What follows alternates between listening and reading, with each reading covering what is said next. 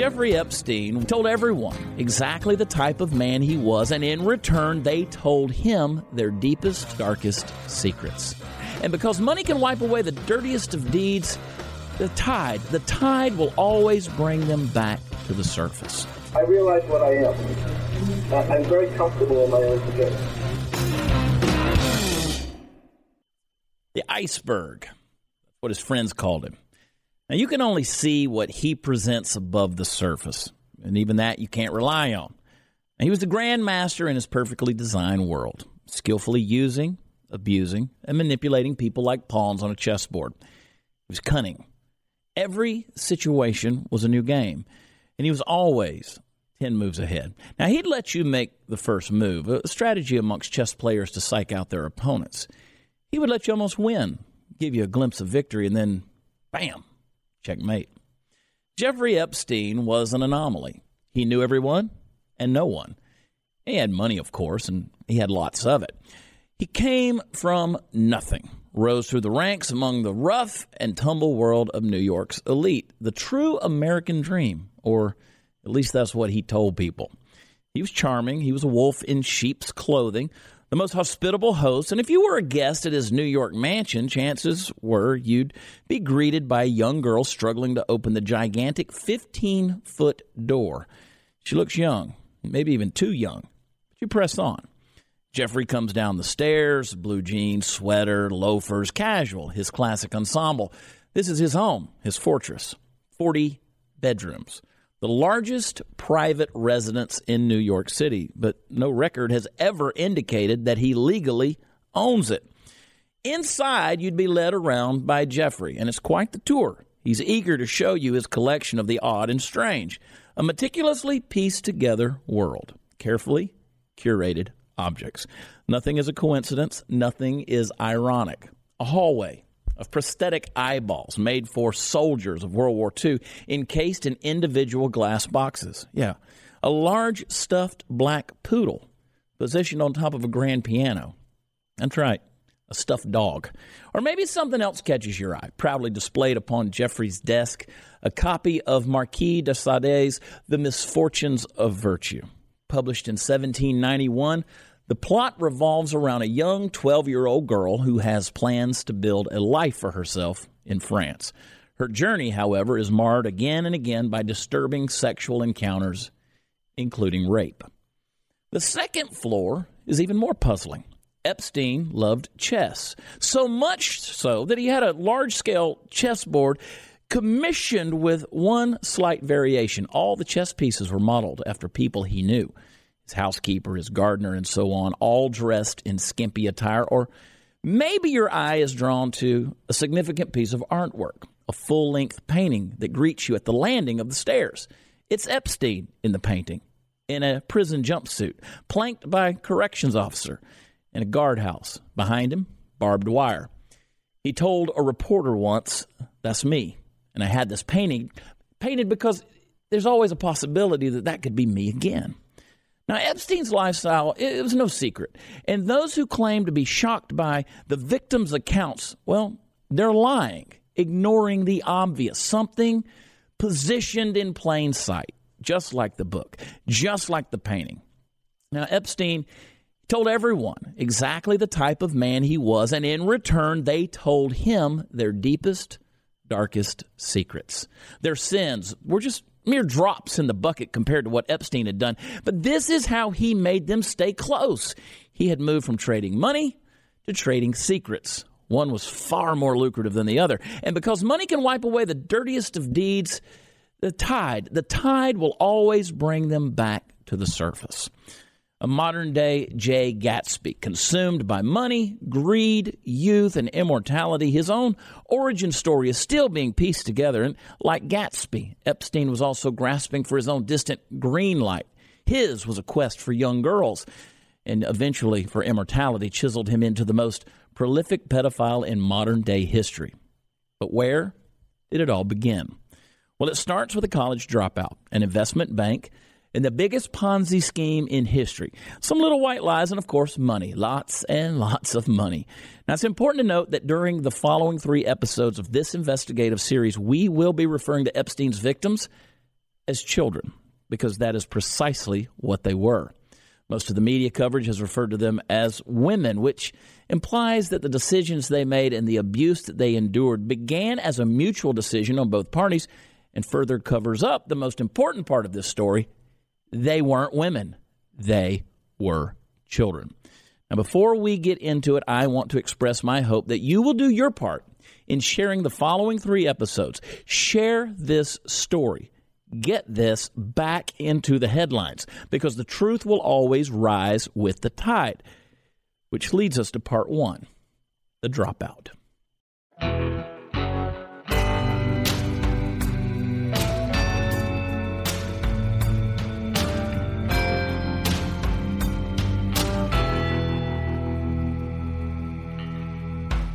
Welcome back. We're talking about a human piece of scum, Jeffrey Epstein. No question about it. You've heard of him, you know about him, and I know there's many of you who are going to sit here and think everything that can be said about Jeffrey Epstein has been said. Why do we need to revisit this? And I promise you, as we get into these things, I'm going to share with you a lot of details. I'm going to share with you a lot of names, a lot of things that you've heard of, and a lot of things you haven't heard of. And I'm going to try to tie it all together in three parts, in three different episodes that you're going to want to hang on to, you're going to listen to, and you're going to to share it with people because it's so vastly important that this remains in the forefront of our mind. This needs to be daily headlines, and it's not. There are people out there, there are women who were once children, who were raped, who were molested, who were victims of this pedophile's ring, and they will never see their day in court. They will never see justice served because now, not only is Jeffrey Epstein dead, and whatever your theory on that may be is irrelevant because it will never see the light of day in a courtroom and justice will not be served. I want you to remember that Jeffrey Epstein was not just some guy that happened by happenstance or accident. He was a grandmaster of manipulation. He loved playing chess. I don't know if you know that or not. He was a chess player, and he treated his life just like a game of chess. And his subsequent acquaintances in his life were just like the chess pieces, right? So these people, these powerful, powerful people in his life, he moved them around, he manipulated them, just like moving chess pieces on the board. And he made sure that everything he did was done in his favor. So the rise of Jeffrey Epstein was a very deliberate, very slow, very incremental climb. And I want to show you how this guy rose to be one of the most powerful people in the world that, for the most part, you probably never heard of until recent days. He was quite literally one of the darkest people that history has ever known, and certainly in this country. And what you don't understand is Jeffrey Epstein was very clear. He told people exactly who he was. He didn't hide who he was. He never shied away from his dark side. He did everything he could to normalize his crazy, crazy mental psychosis.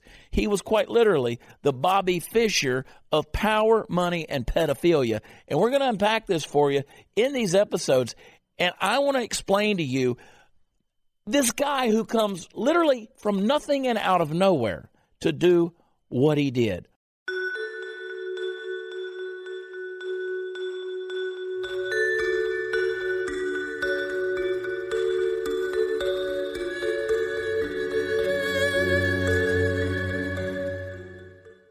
We're so excited to have our friends Black Rifle Coffee Company as a sponsor to the podcast. Black Rifle Coffee Company is a veteran owned and operated premium small batch roast to order coffee company for people who love America. Now, Black Rifle Coffee only imports the highest quality beans from around the world and they always roast to order their coffees for you after you place an order to ensure that you receive the freshest coffee available.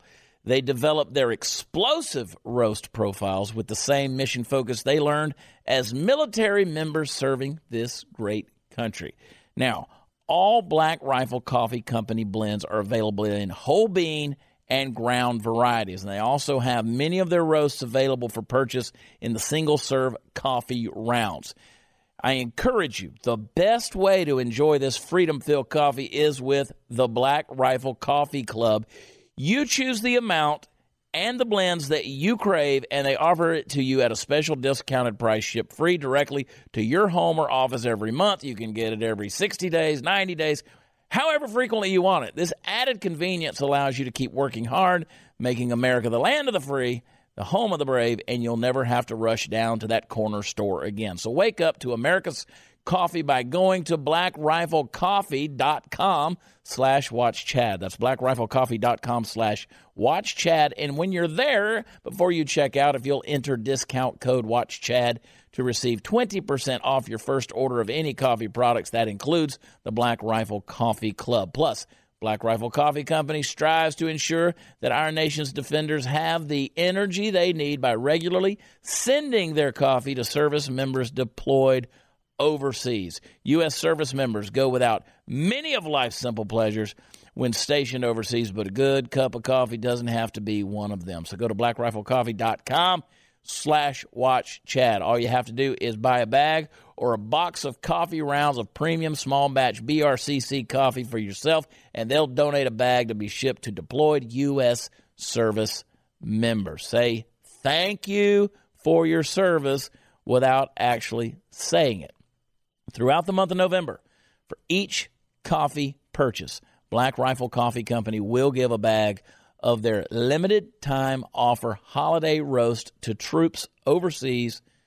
Guess what? Going to be delivered by Christmas. That's right. So go to blackriflecoffee.com slash watchchad. That's blackriflecoffee.com slash watchchad. Support the troops today.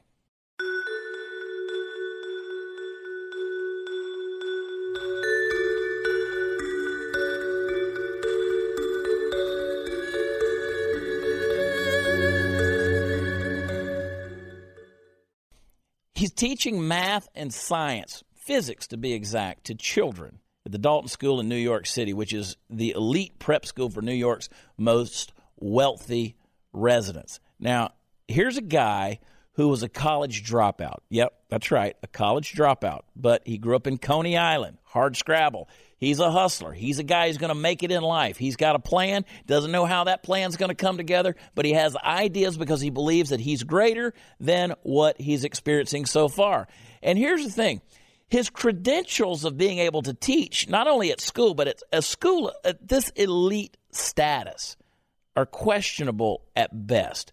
Now, there's just one slight issue. Epstein sucks at teaching math and physics. Now, Candace, this is the thing here that that I start to look at this and I don't understand some things. How does a college dropout get a job teaching in an elite school? How does this happen? Because we start to see, in my mind, some some favors that are obviously being played out here. Of course, yeah.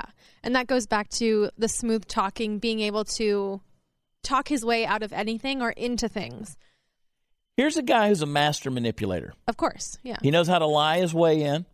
He knows how to use all of his charm, the smooth rhetoric, the charisma, all of these things to talk his way in. You know, I'm almost reminded of uh, of the Jack Black movie School of Rock, where he just happens to take the phone call, you know, and it's supposed to be for his roommate, and he's like, "No, I can come in, I can, I can do this," you know, and, and so he goes in and he winds up being a substitute teacher with absolutely no credentials. This kind of reminds me of this, and this is one of those things. This is one of those mysteries about the life of Jeffrey Epstein that that you just you'll never get an answer to this. And there's people, obviously, from the very start who helped him climb the ladder for this. So Yeah. he didn't just do this all on her, his own. From the very, very beginning, there were people who were more than willing to step in on his behalf and put in good words for him, even though, you know, this is kind of the start of that.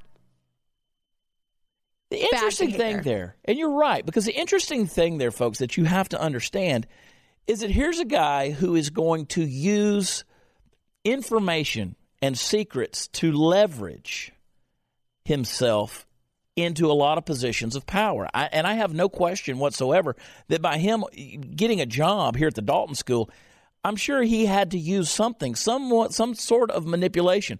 Interesting thing is, and this is just another piece in the puzzle that most of us don't even care about right now, other than it led to bigger things. Someone out there knows the truth. It's in the middle of uh, teaching. It's in the middle of teaching.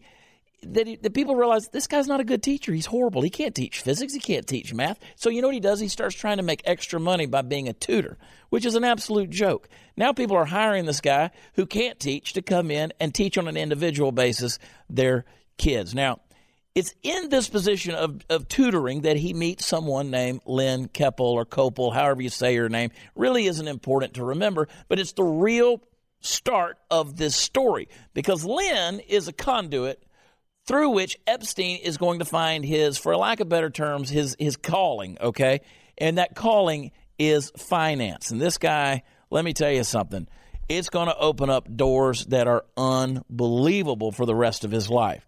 Now, Lynn is the daughter of someone very, very significant. A man by the name of Alan Greenberg. Alan Greenberg, if you don't know, at the time is the chief executive officer He's the CEO at Bear Stearns. Everybody's heard of Bear Stearns. Bear Stearns, of course, infamous brokerage firm. It crumbled during the 2008 recession. And this is funny. This is interesting. It almost makes me wonder, Candace. Here's a guy who obviously has a way with women, right? He has a way with women. What happens here that that he schmoozes in with Lynn Keppel, Copel, however you say her name. Uh-huh. I, I, don't even care. but now this guy, he's he's next to one of the most powerful people on Wall Street at Bear Stearns and Alan Greenberg. He's watching Epstein. He's watching him during these tutoring sessions, which I don't even understand how all that works. And he's got this hunch. He says, "You know, this Epstein kid, he's okay." So, Alan Greenberg later came out and said that he was always on the lookout for people who were young and hungry. And that's basically what he saw in Epstein. But the most ironic part of this is you referenced the chess board earlier. And a big part of chess, obviously, is making as clear a route for your king as possible. Yeah. And that's exactly from the very beginning. Jeffrey was very deliberate in how he played his his hand, right? So he was aligning himself from the very beginning to be in a school where he was two degrees separation from the most powerful people in finance. If that's where he really wanted to go, what easier way if you don't have the education and if you don't have the means than finding yourself in a school teaching in their children, right? So it starts from there, but from the very beginning, he is setting himself up for well, money paves success. the way for everything, right? Right. Money paves the way for everything, no matter what your deepest, darkest desires may be. And you're going to realize here very soon that this guy has some very dark desires. And he knows that money is the key to opening up the doors for him. So you're exactly right. He aligns himself with this. There's no mistake that he's at this elite school. There's no mistake that he's tutoring these rich kids. There's no mistake that he aligns himself with Lynn Keppel. And now, now his hustling pays off. He observes Epstein, and guess what? He's uh, he says, you know, I got a hunch that old Jeff there. He's uh, I think he can survive the rough and tumble world of Wall Street. So 1976 comes along. Alan Greenberg offers Jeffrey Epstein a starting position at Bear Stearns, and this is where it gets interesting. And this is where the money comes in.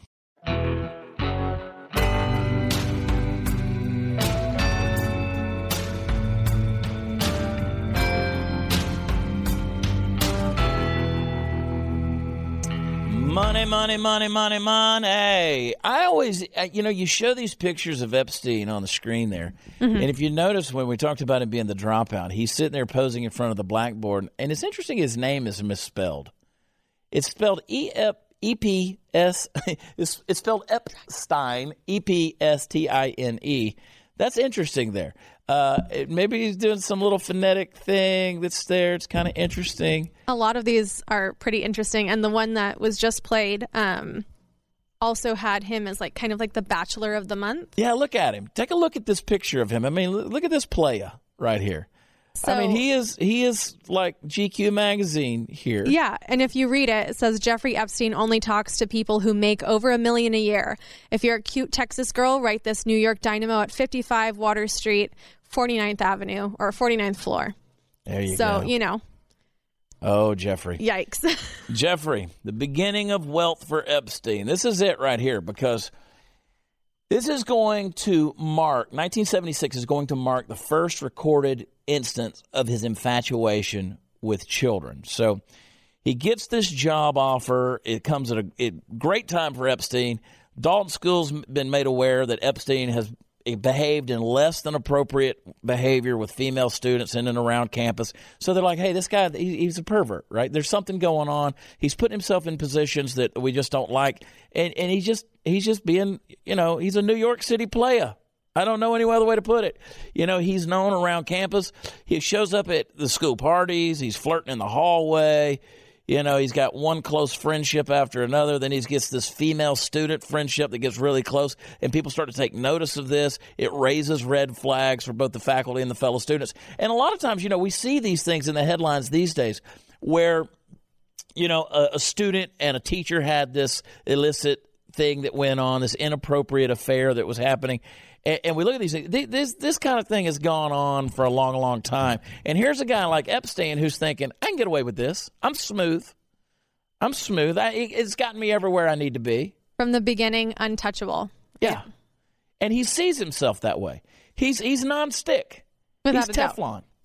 He does, I, I, can do whatever I want to do. But he, do you imagine, like, how many ever years ago this was? 1976 yeah. The dalton school could have shut this down. Like we would not be talking about this today if you, you, you someone looked just, into it. Yeah you don't if, if you're if you're in a school you're a school administrator you know you're, you're running a school here and especially an elite private school like the dalton school and you're seeing something like this that's going on you, you shut it down. You don't just release somebody and say, "Oh well, these are signs, folks." And this is the first this is the first tell right here that there's something significantly going on, something wrong here. But what do they do? They just turn the guy loose. In 19 and in 76, you have graduates from that year who've spoken to the New York Times in recent days about the man named Mr. Epstein. And one student says there was a real clarity of the inappropriateness of the behavior that this isn't how adult male teachers conduct themselves. You have a student who's noticing this. So they dismiss Epstein, they turn him loose, and then he's able to go and accept this position at Bear Stearns.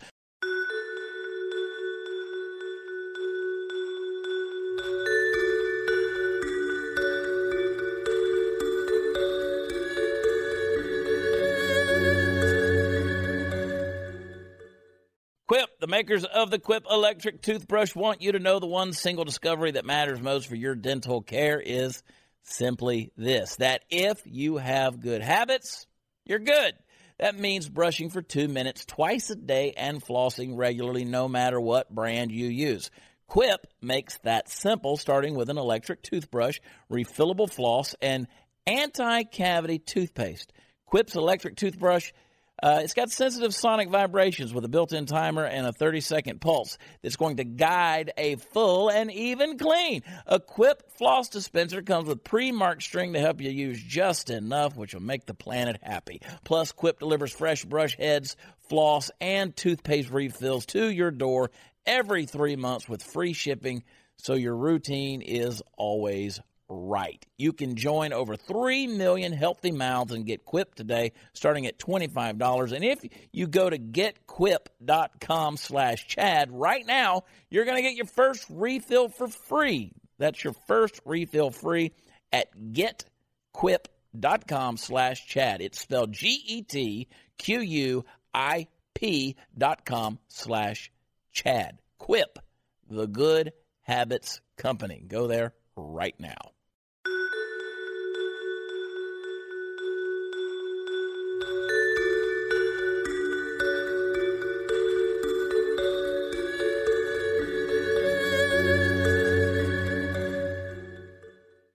Apparently he's got a he's got a he's got a you know panache for this thing. He's got a touch for the financial industry because even uh, the folks at Bear Stearns are shocked. His, his the folks that are you know the senior employees they're looking at this Epstein guy and he is climbing the ladder. He is making money hand over fist. And so he's raking in cash. But guess what? Guess what? Here's a guy who is killing it in terms of financial success, but it only lasts for one year. You know why? Epstein's making a move. 1977 rolls around. he is ready to go on to quote bigger and better opportunities, which shocks the fellow employees. They're like, dude, you're killing it, man. Why are you leaving? I mean, every time you pick up the phone, every time you pick up a pencil or pen, money is coming in. So they say, well, you know, he must have been stealing money from Bear Stearns. That's why he's got to leave. It's not bigger and better opportunities. He probably embezzled money, and that's the rumor that came. They saying, well, Epstein's stealing money from the company. And guess what? Not far off from the truth. Later on, Epstein is going to come back and retract his claim that bigger and better opportunities drew him away from Bear Stearns. He's going to reveal that there was an illegal loan of Bear Stearns money to a friend that was the reason he decided to leave. Now, what do you see from that? What you see from that is here's a guy who knows what money can do for him. You can buy favors. You can buy silence. You can buy secrets. You can use the money that's available to you to get influence. And that's exactly what he does. But he doesn't use his own money, he uses Bear Stearns' money. But again, here's this charismatic guy. He's a slippery snake. He's just going to slip right out of Bear Stearns, go after bigger and better opportunities. And there's a lot of former employees of Bear Stearns that still to this day suspect internal embezzlement as the result of his departure. Was it? Well, very good chance. What does Epstein do? Well, he leaves Bear Stearns and Jeffrey Epstein establishes a company called J. Epstein and Company, where he's out there basically doing the same thing. You know what this reminds me of, Candace? It sort of reminds me of the uh, of the uh, Wolf of Wall Street. Exactly. I kind of got that sense as we were researching this that yeah, it I kind mean, of mimics that. You know, here's a guy who goes out and just puts up a hangs a shingle out, and it's it looks like it looks like a legitimate company, and it's like okay, this this is what we're doing here. We're buying, selling, trading, all this stuff. But nah, are we really? We're just really kind of just taking people's money. Now, is that what he's doing? We don't. Who knows? Right. Because He's getting it from somewhere, though. Yes, and obviously J. Epstein and Company kind of lasts. It started in 1982, but it lasts for a relatively long time, and will go under some name changes and stuff in the future. But this is kind of where he realized that he didn't need another company to help facilitate his scheme, his game. He just needed himself. Yeah. That's where a lot of people start asking the question, and it's something that's not mentioned a whole lot. Too many things about Jeffrey Epstein's life are not mentioned a lot, but one of the biggest things is where did this guy get wealthy? How did he get wealthy? Where did the money come from? And this is this is where it's from. This guy is dealing in the financial world. Again, let's go back to his most eligible bachelor thing where he says, "I'm not even talking to you unless you got a million dollars." This guy, he was very specific in the people that he was willing to do business with. So J. Epstein and Company, they changed their names. 1982, they they call themselves a, a group of financial counselors, and people apparently are paying big money in order to get his insight. And this is a smooth talker, right? I'm in the wrong business, Candace. I'm in the wrong business. I, I'm a reasonably smooth talker. I need I need some millionaires to come in there and let me tell them how to use their money. Now, granted, I'm a college dropout, right? If I'm Jeffrey Epstein, but I know how millionaires should handle their money. He's na- later going to name it a financial trust and company, and this is a business that's going to fali- facilitate a lot of political donations on behalf of Epstein. So you're starting to see a trend here. A guy who takes money to buy influence. And the influence is where we're going to take you in this next section because I want to introduce you not only to the king, but to his pawns.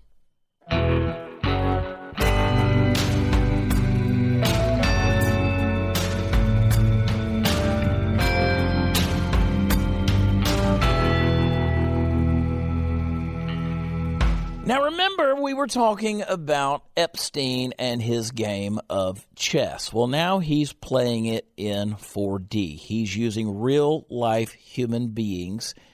And the thing about Jeffrey Epstein, the strategic thing, if you will, and if you've ever played chess, you'll understand that there's a large advantage if you let your opponent make the first move. And this point's going to come in real handy later. Now, I want to let's talk about the game of chess for a second, Candace, because your king. It's all about your king. When the king falls, the game is over. Presumably it's all about so. the king. Right. Every pawn, the rooks, the knights, the bishops, mm-hmm. even the queen, they're all on the board to protect the king At all now, the- costs. now, interestingly enough, the king has a lot of power. The uh-huh. king, but but he's very limited in how far he can go. So it's absolutely adamant, important, imperative. How many different adjectives can I use here that you build the right chess pieces around you? And Jeffrey Epstein was the grand master at doing this. So If you consider a chessboard, the bishop stands close guard on either side of the king and the queen. They're the third most powerful piece on the chessboard. They can make they can make a lot of diagonal moves and they represent a huge influence and power. He had two specific bishops. Their names Les Wexner and Steven Hoffenberg. Now, these guys every time I see any pictures of, of, first of all, Epstein and these guys, I just want to punch them in the face. I want to punch myself in the face because I, you look at these guys and you're like, who are these slimy creeps, right? You take Steven Hoffenberg. Stevens introduced Epstein in the early 1980s. These guys, they become fast friends, which ought to tell you something about the the how the shenanigans going on here. I mean, these guys they're just about making the money. Steven owns a powerful financial firm called Towers Financial, and in and around the 1980s, Steven is going to hire Epstein, and together they're going to do all kind of attempts at big business. So, like they failed. Uh, at various different business ventures, not the least of which was a failed purchase of the dying Pan Am Airlines. Remember Pan Am? Uh, some of you might be too young, but many of you out there listening, you remember Pan Am. Jeff Epstein trying to buy it. Later, they're both going to conduct the largest Ponzi scheme in U.S. history, and that's going to include embezzlement, tax evasion, taking money from widows, and taking money from retirees. This is this is crazy, Candace. Like this just tells you, you know, you know how the, the Bible says the love of money is the root of all evil. Mm-hmm. You can't get more evil than a Jeffrey Epstein. Of course. And so when he teamed up with Steven Hoffenberg, from what we've researched and what we can understand, Steven already had this idea, but he needed someone to help facilitate it. And that's where Jeffrey Epstein came in. He always referred to him as the architect of this whole scheme. And that will come into handy when this goes to court. And it's just going to prove that Epstein can basically snake his way out of any situation. Yeah, no he's slippery. What. He's slippery because they come up with a grand total of over four hundred and sixty million dollars.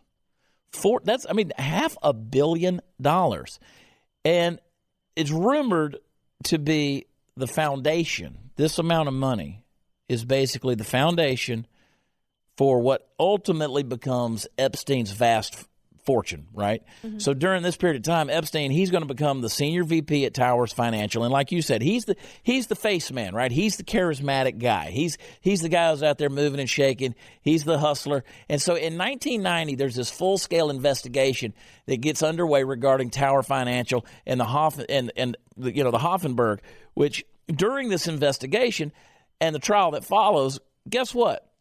Hoffenberg.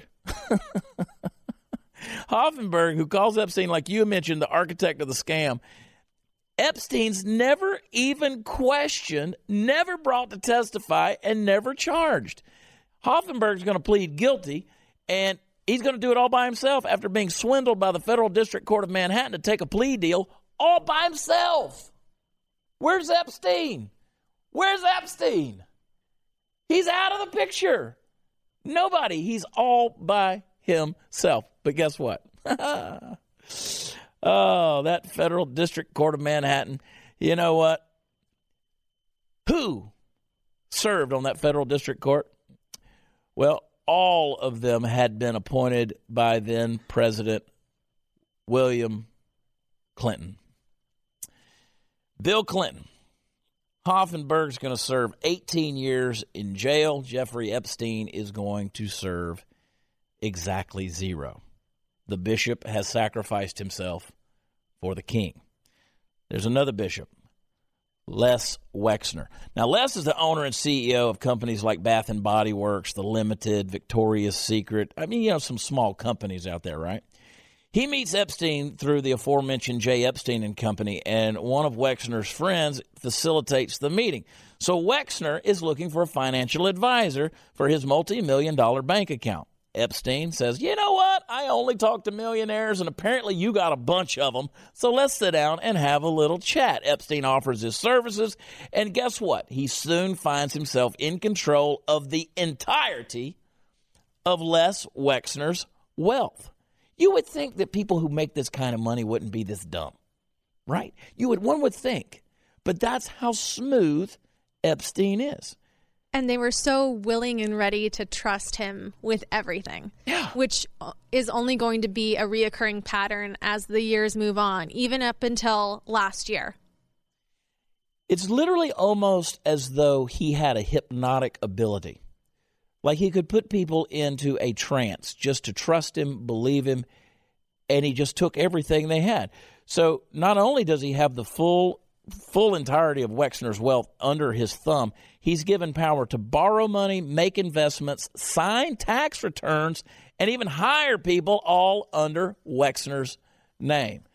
This is crazy. He even went so far as replacing Wexner's own mother on his company's advisory board.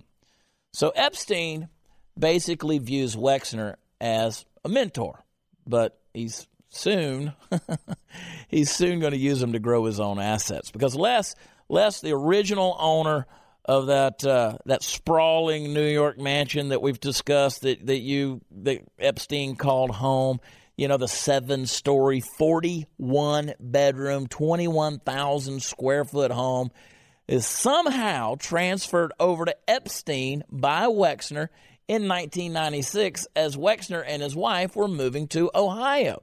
Now, you told me, Candace, this was this used to be a private school. Yes. So in its uh, like original state, it served as a private school. And then sometime in the early 70s, I believe, it was revamped into a home by Wexner.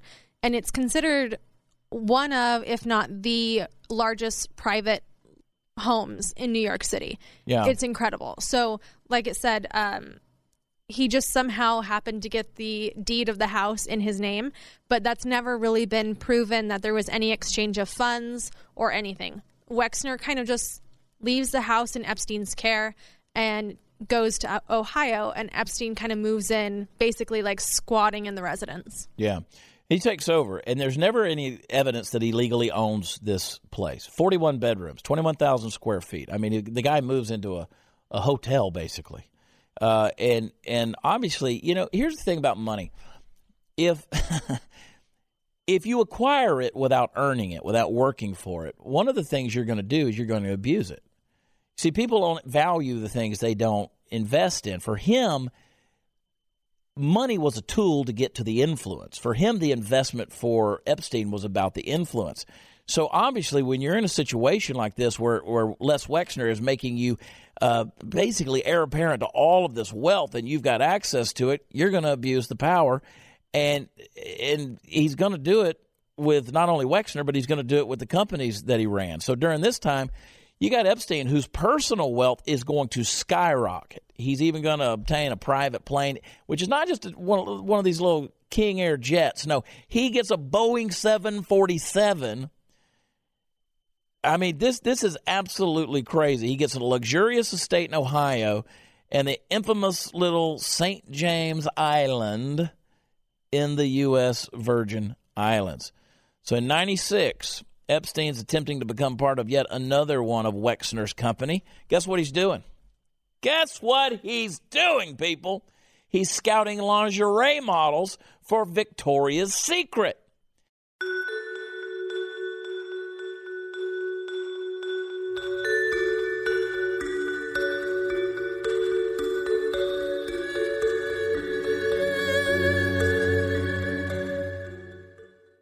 Hey, imagine your cell phone as a voting booth, and every time you make a call or use your phone, you're voting for impeachment, open borders, gun confiscation, or abortion. It's a horrible thought, but that's essentially what you are doing whenever you spend money with cell phone companies that hate everything you believe in.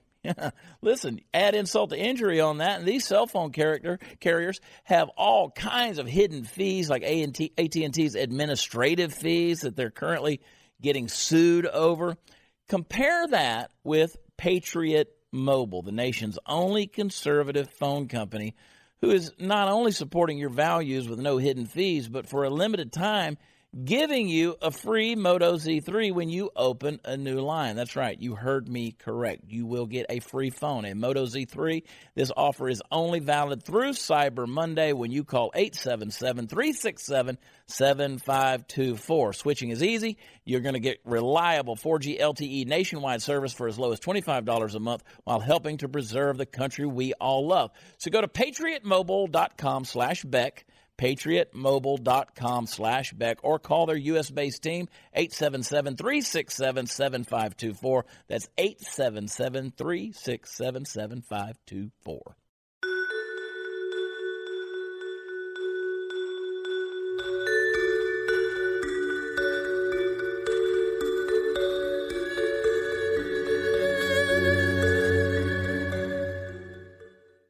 Epstein posed several times as recruiting and even as a recruiter and even lured several girls to hotel rooms with a shot of making it in the coveted catalog. I mean, this is casting couch stuff here. I mean, we're getting into we're getting we're starting to see some of the true intentions emerge. And what is this like the fourth time that somebody could have stepped in and and shut it down? Yeah. And another interesting like thing that I learned during the research was that when him and Hoffenberg were still kind of formulating their Ponzi scheme, they were going around to widows and retirees and basically saying, like, you have so much money that it's dangerous because once you get to a certain amount of wealth, you start to lose track of it. So if someone takes it from you, how are you to know? You have too much of it. So that's what we're going to help you with. We're going to help keep an eye on your assets. Basically, that's what he did with Les Wexner. Because Les had so much money, he was slowly taking chunks for himself yeah, Les, you don't need that much money. Right. That's too much money, Les. You don't need another Boeing 40, 747. We got it. yeah. You know, you know, who needs that kind of stuff? And what's funny about this, this stuff's going on. Like this is hitting its pinnacle here in in uh, '96. And Wexner, when he finds out what's going on, when he finds out about uh, his, Epstein's overstep, well, he, he says, "You know what I'm going to do? I'm going to cut ties with him." But guess what? It wasn't in two, until 2008 that Wexner decides to officially renounce his association with Epstein. This is 12 years later after he was charged with molestation and soliciting prostitution and sexual activity with a minor. these are all these opportunities to shut this down. This guy is a snake in the grass, and he's hiding in plain sight. Now, those of you who know that uh, the king has to have his queen, right? Queen is obviously uh, the, while not the most important piece on the board, the most powerful. And his queen, Jeffrey Epstein's queen, is a woman by the name of Ghislaine Maxwell. So in the chess game, obviously, powerful piece. She can move any direction she wants to move. She can move as many squares as she desires and her job is to protect the king at all costs. So, Ghislaine Maxwell, she's this, who is she? She's this wealthy British socialite. She's got tons of money to burn. Oh, you want to talk about a target. Here she comes. She's the daughter of a British media tycoon, Robert Maxwell, a graduate from, from Oxford. Uh, a lot of people question how she was able to even fall in love with and stand by a guy like Epstein, but she not only did it, she did it for years all the way up until the end, probably, probably because Jeffrey Epstein reminded her of her own father. Because Robert Maxwell, here's a guy who lived the life of a rich man with an infatuation for young women. Sounds kind of familiar, doesn't it, Candace? It does. Yeah. So he had established this public family with a wife and nine children. Ghislaine was the youngest. And seemingly, um, seemingly, she might have even been the favorite. Correct. Yeah, uh, but he's a pedophile. Robert Maxwell, her father, is a pedophile. He was in the habit of, uh, after lunch, sending for a girl who would come to his sitting room and the doors would be locked from the inside. It suggested to me and others um, that were close to RM that it was just a, I don't know, fantasy relationship with these young girls. And afterwards? I understood that presents were given to the girls, yes. What sort of presents? jewellery. This sort of thank you presents. Thank you presents, yes.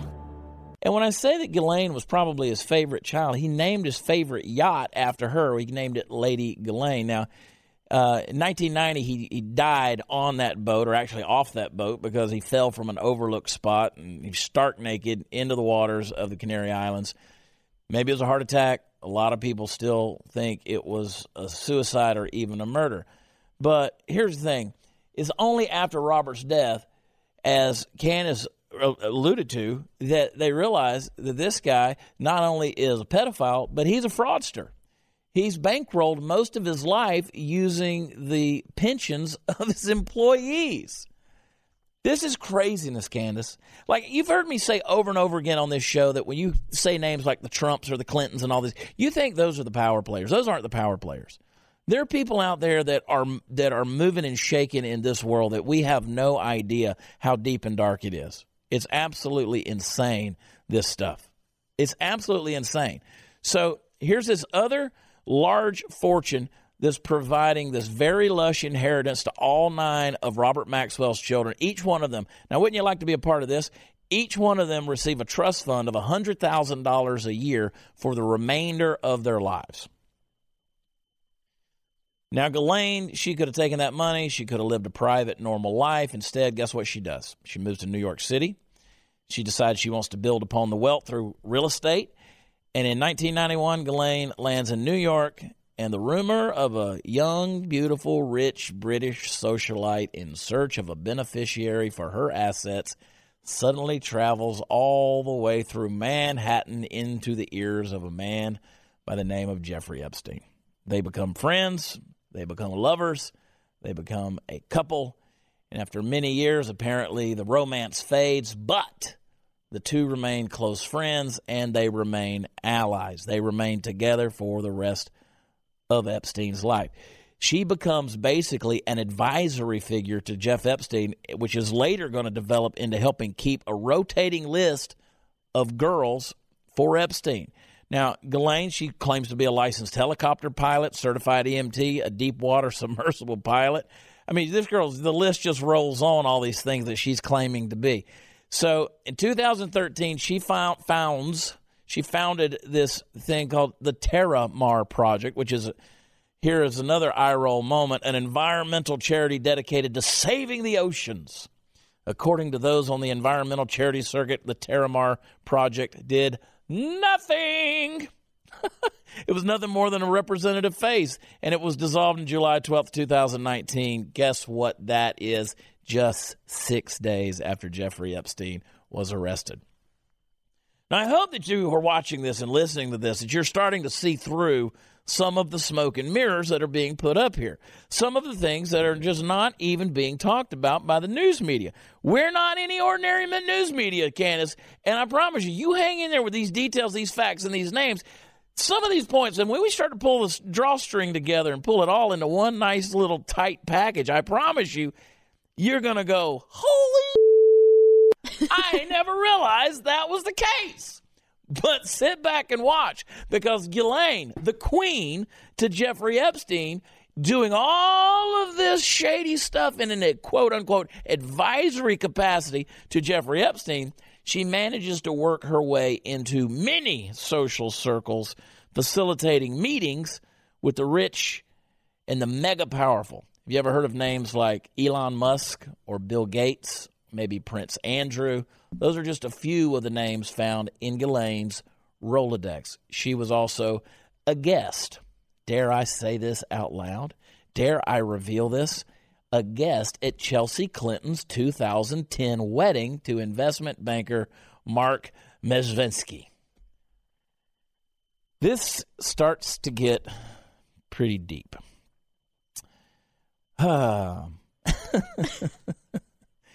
she goes on to vacation with Chelsea Clinton. She participates in the Clinton Global Initiative up until 2013. Which is ironic because uh, the Clinton Global Initiative's main kind of point of existing is to help fight human trafficking. Ain't that, ain't that just swell? Isn't it something? Ain't that just swell? And, and let's, let's remind everybody that that here's a guy, Jeffrey Epstein, who is a registered sex offender at this time. Okay, we're more to come on that. Now, Ghislaine, where is Ghislaine? Where is she today? Nobody knows. Nobody knows. Jeffrey Epstein's dead. She's gone. Where is she? She is one of the people who not only facilitated the, the, the, the, the relationships that he built with the rich and powerful, but also helped facilitate the sexual relationships that Jeffrey Epstein had with children. And she trained these girls, basically. She trained them. She From- groomed them. yeah, the she was in essence a madam for these children. And by the way, we don't call them women; they're children. Seventeen-year-olds, sixteen-year-olds, they're children. We're not going to sit here and call them. Uh, we're not going to call it. It's slavery, is what it is. It's human trafficking. It's human trafficking is even a watered down, uh, sterile clinical word. There, I don't like that word. It's child sex slavery and she's acting a, as a madam. Where is she? She's not dead. She's disappeared. After that, you remember that whole in and out paparazzi photo went viral. You got Ghislaine, who's she's gone. She's out of the spotlight. Uh, she could be back in England, where she's got a dual citizen citizenship. But rumors are uh, also flying around that she is in Israel trying to find asylum. So, why hasn't the FBI extradited Ghislaine Maxwell back to the U.S. to face charges of child sex trafficking and slavery? It's interesting. These are the things that we're going to answer. These are the questions we're going to get into in these next parts. Candace, Yes. We've established the king. We've established the queen. We've established the bishops. So far, the bishops, the bishops are off the scene. Mm-hmm. The queen has been elusive, but she's still at large. The king, as we know, is physically dead, but his influence remains which means there has been no checkmate. The game is still going on. And we're going to uncover this as we move further into the life and details of that king, Jeffrey Epstein.